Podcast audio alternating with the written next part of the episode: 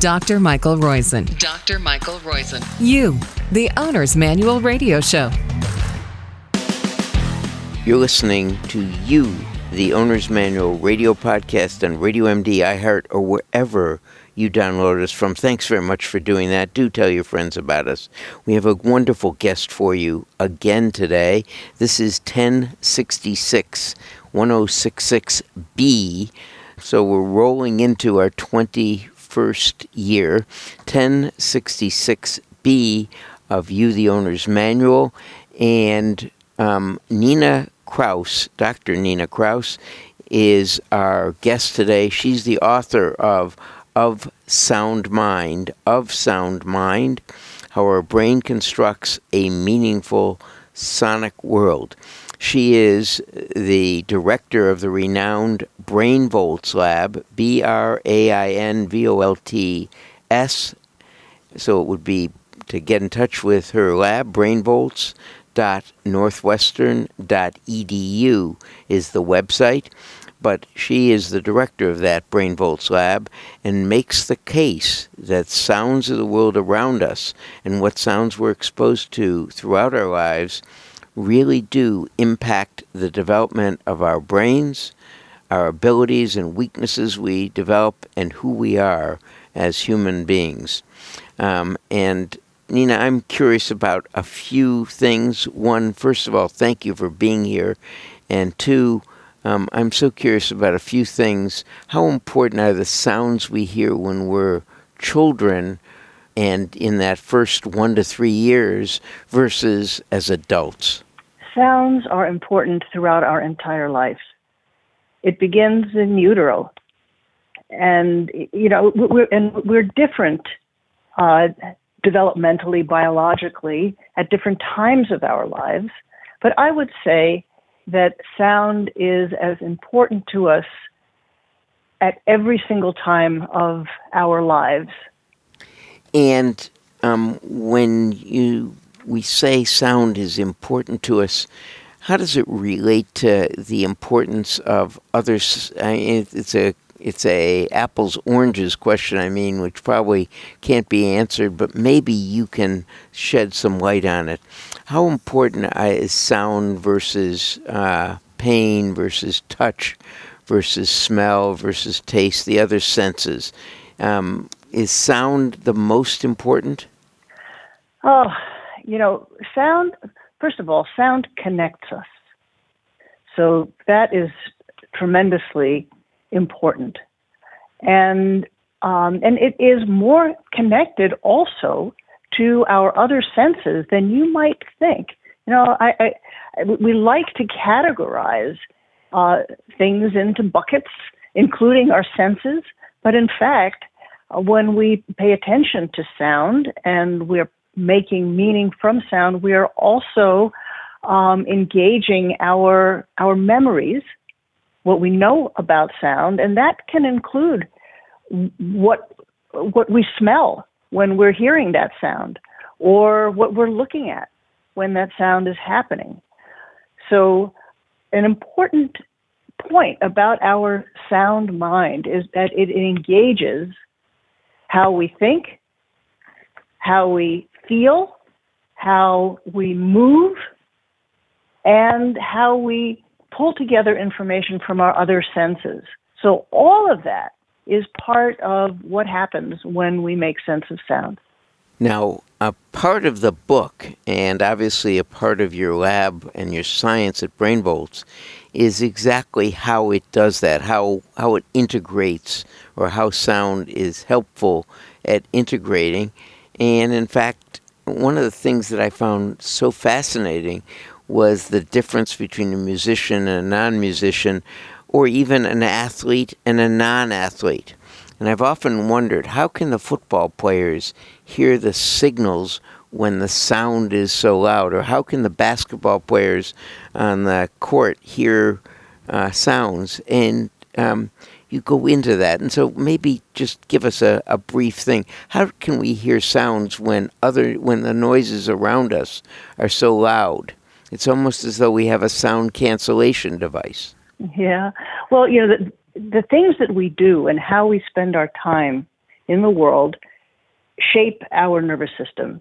And so if you spend a lot of time, um, say, as a musician, and, and you're really thinking about um, in all of the, the different parts of making sense of sound, thinking, feeling, moving, uh, integrating our other senses. You know, as a musician, you need to do all of those things. Um, as an athlete, uh, you are also um, engaging your whole body and you are engaging your brain and you are needing to know what to pay attention to and what to ignore.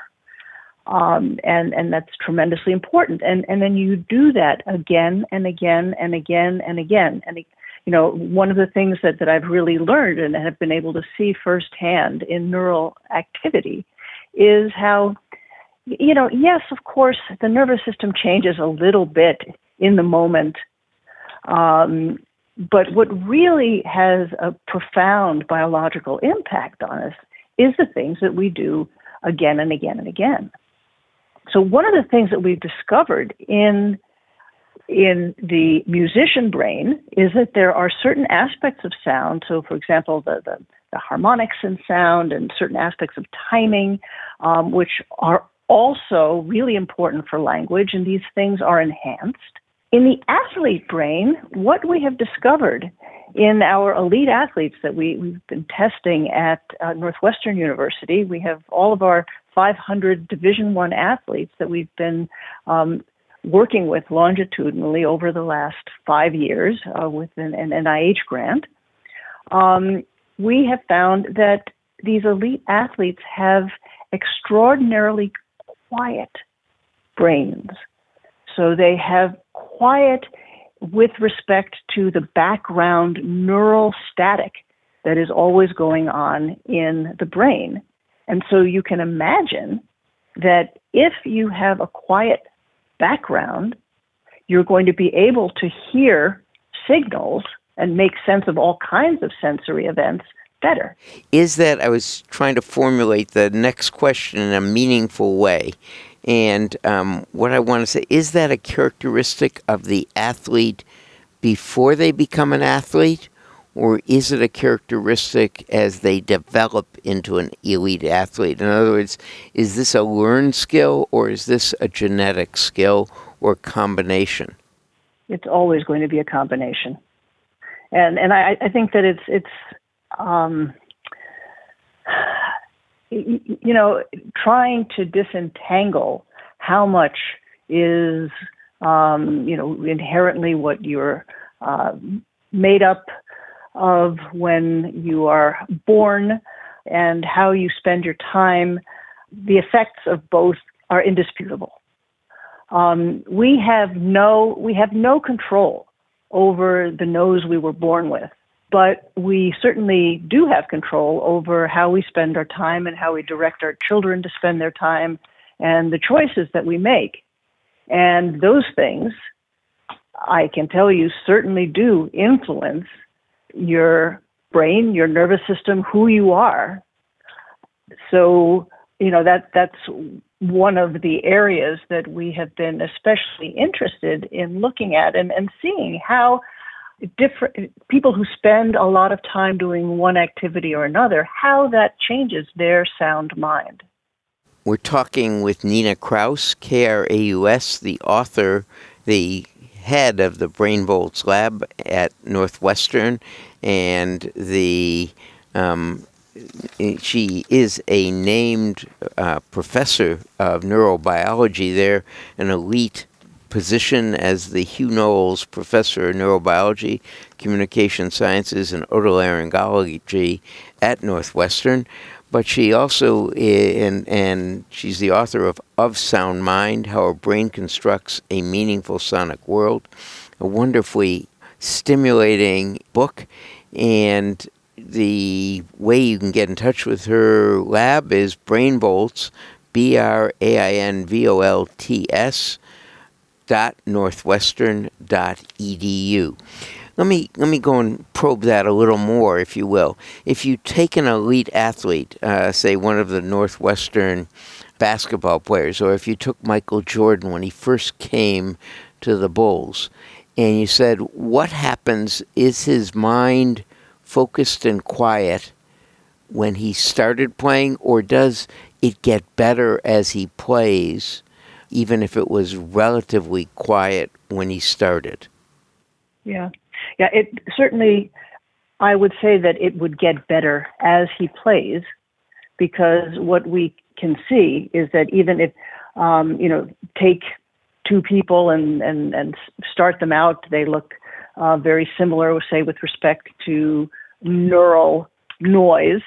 So um, this this quiet brain, and if you take someone who then over time spends a lot of time, um, say, uh, honing that quiet brain, it, it is something that builds over time. And it, this is something that we have seen again and again, especially in our musician studies and in our um, bilingualism studies, that if you follow people longitudinally year after year after year, and that's what we're doing with the athletes as well, you can see that the more the people are engaged in what they are doing and the more that um, you know they, they have a particular say athlete signature or bilingual signature or musician neural signature the more that gets strengthened over time. Let me go and ask you another question that our audience probably cares about a lot that is um, you go in in the book talking about strategies to practice distinguishing speech in noise. Um, so that's one of the most difficult problems for people as they age when you hear a lot of, when you're in a noisy room, they have trouble distinguishing people speaking to them what they're saying. How does that work, and how do you, what strategies can one use to do that? Yeah. Well, one of the things that we've learned is that um, as well as we get older, uh, yes, it does become often increasingly more difficult to uh, hear, say, speech in a noisy place. But we find that um, people who have engaged their sound mind throughout their lives, so musicians, uh, and and by musicians I, I, mean anyone who regularly plays a musical instrument. Um, I'm I'm not talking about professional musicians uh, exclusively at all. Um, I'm, I'm talking about many of us who, who regularly play a musical instrument. Uh, we find that um, that paying attention to sound because because the sound mind engages how we think, how we remember, how we pay attention, how we feel, how we move, all of those things. This is strengthened by making music, and so that we find that an older person who uh, has a history of regularly making music is better at hearing speech and noise. So that's one of the things that one can do to improve one's hearing and noise ability. There are so many other things as well. I mean, first of all, being being mindful of the noises in our lives that are unnecessary can certainly help us. You know, we, we often don't even realize when we walk into a room that there are all kinds of, of sounds, many of which just don't really need to be there. And you know, we we can we can value, we can prize, um, you know, getting a refrigerator that is quiet. Uh, it's probably also going to be more energy efficient. Um, but but making choices for um, the, the, the kind of environment that we ourselves and our children and uh, you know the classrooms that we create, the sonic environment is an important one. And I think that because we are so visually engaged and because there is so much racket, we are forgetting how to listen. And there is so much to listen to there's so much to listen to, especially, and you know, when when thinks about listening to sounds carefully, you think about being in nature. And we, again, something that I talk about in the book is how all living things respond to sound. So even um, trees and plants actually um, respond to sound, as do all other living creatures, um, so that sound is, is tremendously important for many, many animals, for mating, for I mean, it's, it's evolutionarily one of the, the, the our most ancient senses because uh, it makes us aware of the important things that are going on around us. So you got into, and, and by the way, I've got to ask you, one of my favorite uh, passages in here is on harmonics versus FM sweeps that you have in the book. You go into a lot of uh, what I would call important details on how we hear. Um, Nina Kraus is who we're talking to of Sound Mind, how our brain constructs a meaningful sonic world and we're 1066B, and you can get in touch with her through BrainVolts, B R A I N V O L T S dot northwestern dot edu. Let me go and, ask you a, a, a question I probably should have asked early on, which is how did you get involved in this field? What what was it that caught your attention to get you involved in the study of sound? it, it naturally evolved, and, and I think it evolved probably to a large extent because of, of how I was raised. I, I was raised in a household where, where more than one language was spoken. My mom was a pianist. Um, and I, you know, there was a lot of music being made around the house, so sound always seemed important. But really, it, it's just something that that, it, and it's funny, you know, the different things that make people excited. Uh, you know, you, you, you talked about the first part of, of my book, which is um, how sound works. And then the second part is our sonic sense, our sonic selves. And um, so the larger part of the book is our sonic selves. But the first part really does get into things like, um, you know, how, w- what is sound and, and how is it processed in the brain?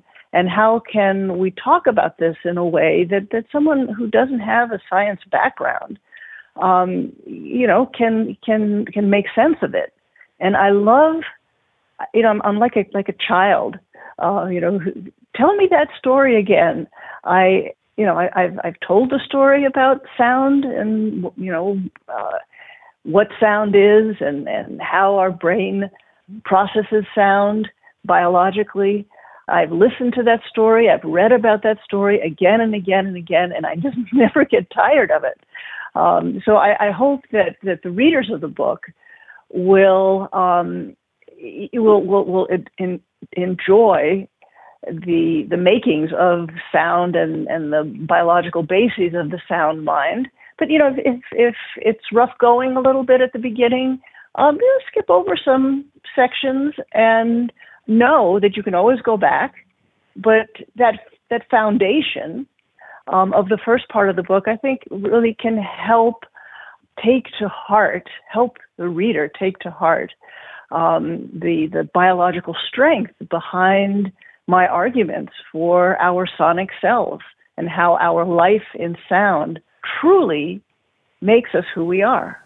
To me, it is always so uh, how do I call it, surprising that when I hear the first three or four notes of a song, you know, like uh, for example, when I hear uh, Frankie Valli's "Oh What a Night," or when I hear a marching song, literally in the first three or four um, notes, it it sets the the emotion that you get from hearing that, just like it would a funeral dirge. Um, so it's it's I, I mean I I've always been fascinated by this, and your book goes into that.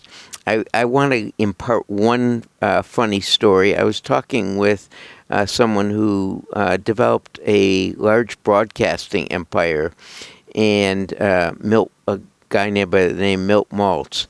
And uh, when I saw FM, I said, "Do you know what FM in the radio sense stood for?" So I wanted to ask you that, Nina. And if you get this right, um, you are the master. uh, well, do you, do you know it, what FM stood for? Frequency for? modulation. Well, no. In in the radio, it stood for free music. Believe it or not. Ah. In AM, so AM versus uh, FM. When it was first developed, it was free music. So hopefully, I will have taught you one little thing because you taught Oh, me. you have. It's, you taught me so much. Um, Nina Kraus, the director, the the originator of the Brain Volts lab at Northwestern, brainvolts dot northwestern.edu. This is the book of Sound Mind How Our Brain Constructs a Meaningful Sonic World. Thanks very much. We, of course, are brought to you by bovine colostrum. Has nothing to do with sound. I don't even think it affects sound in any other way, but it is useful at decreasing the leaky gut syndrome, maybe the bowel sounds you have when you take a non-steroidal anti-inflammatory drug or even aspirin or when you exercise hard it is something that decreases the effect on your villi the intestinal um, absorption surface so it minimizes the effect that non-steroidal anti-inflammatory drugs or aspirin has on it. I don't think that has anything to do with of sound mind except for bowel sounds thanks very much nina. Um, again brainvolts.northwestern.edu thank you caitlin for great engineering but especially thank you our listeners who really motivate us to keep going. Thanks again. We'll be back next week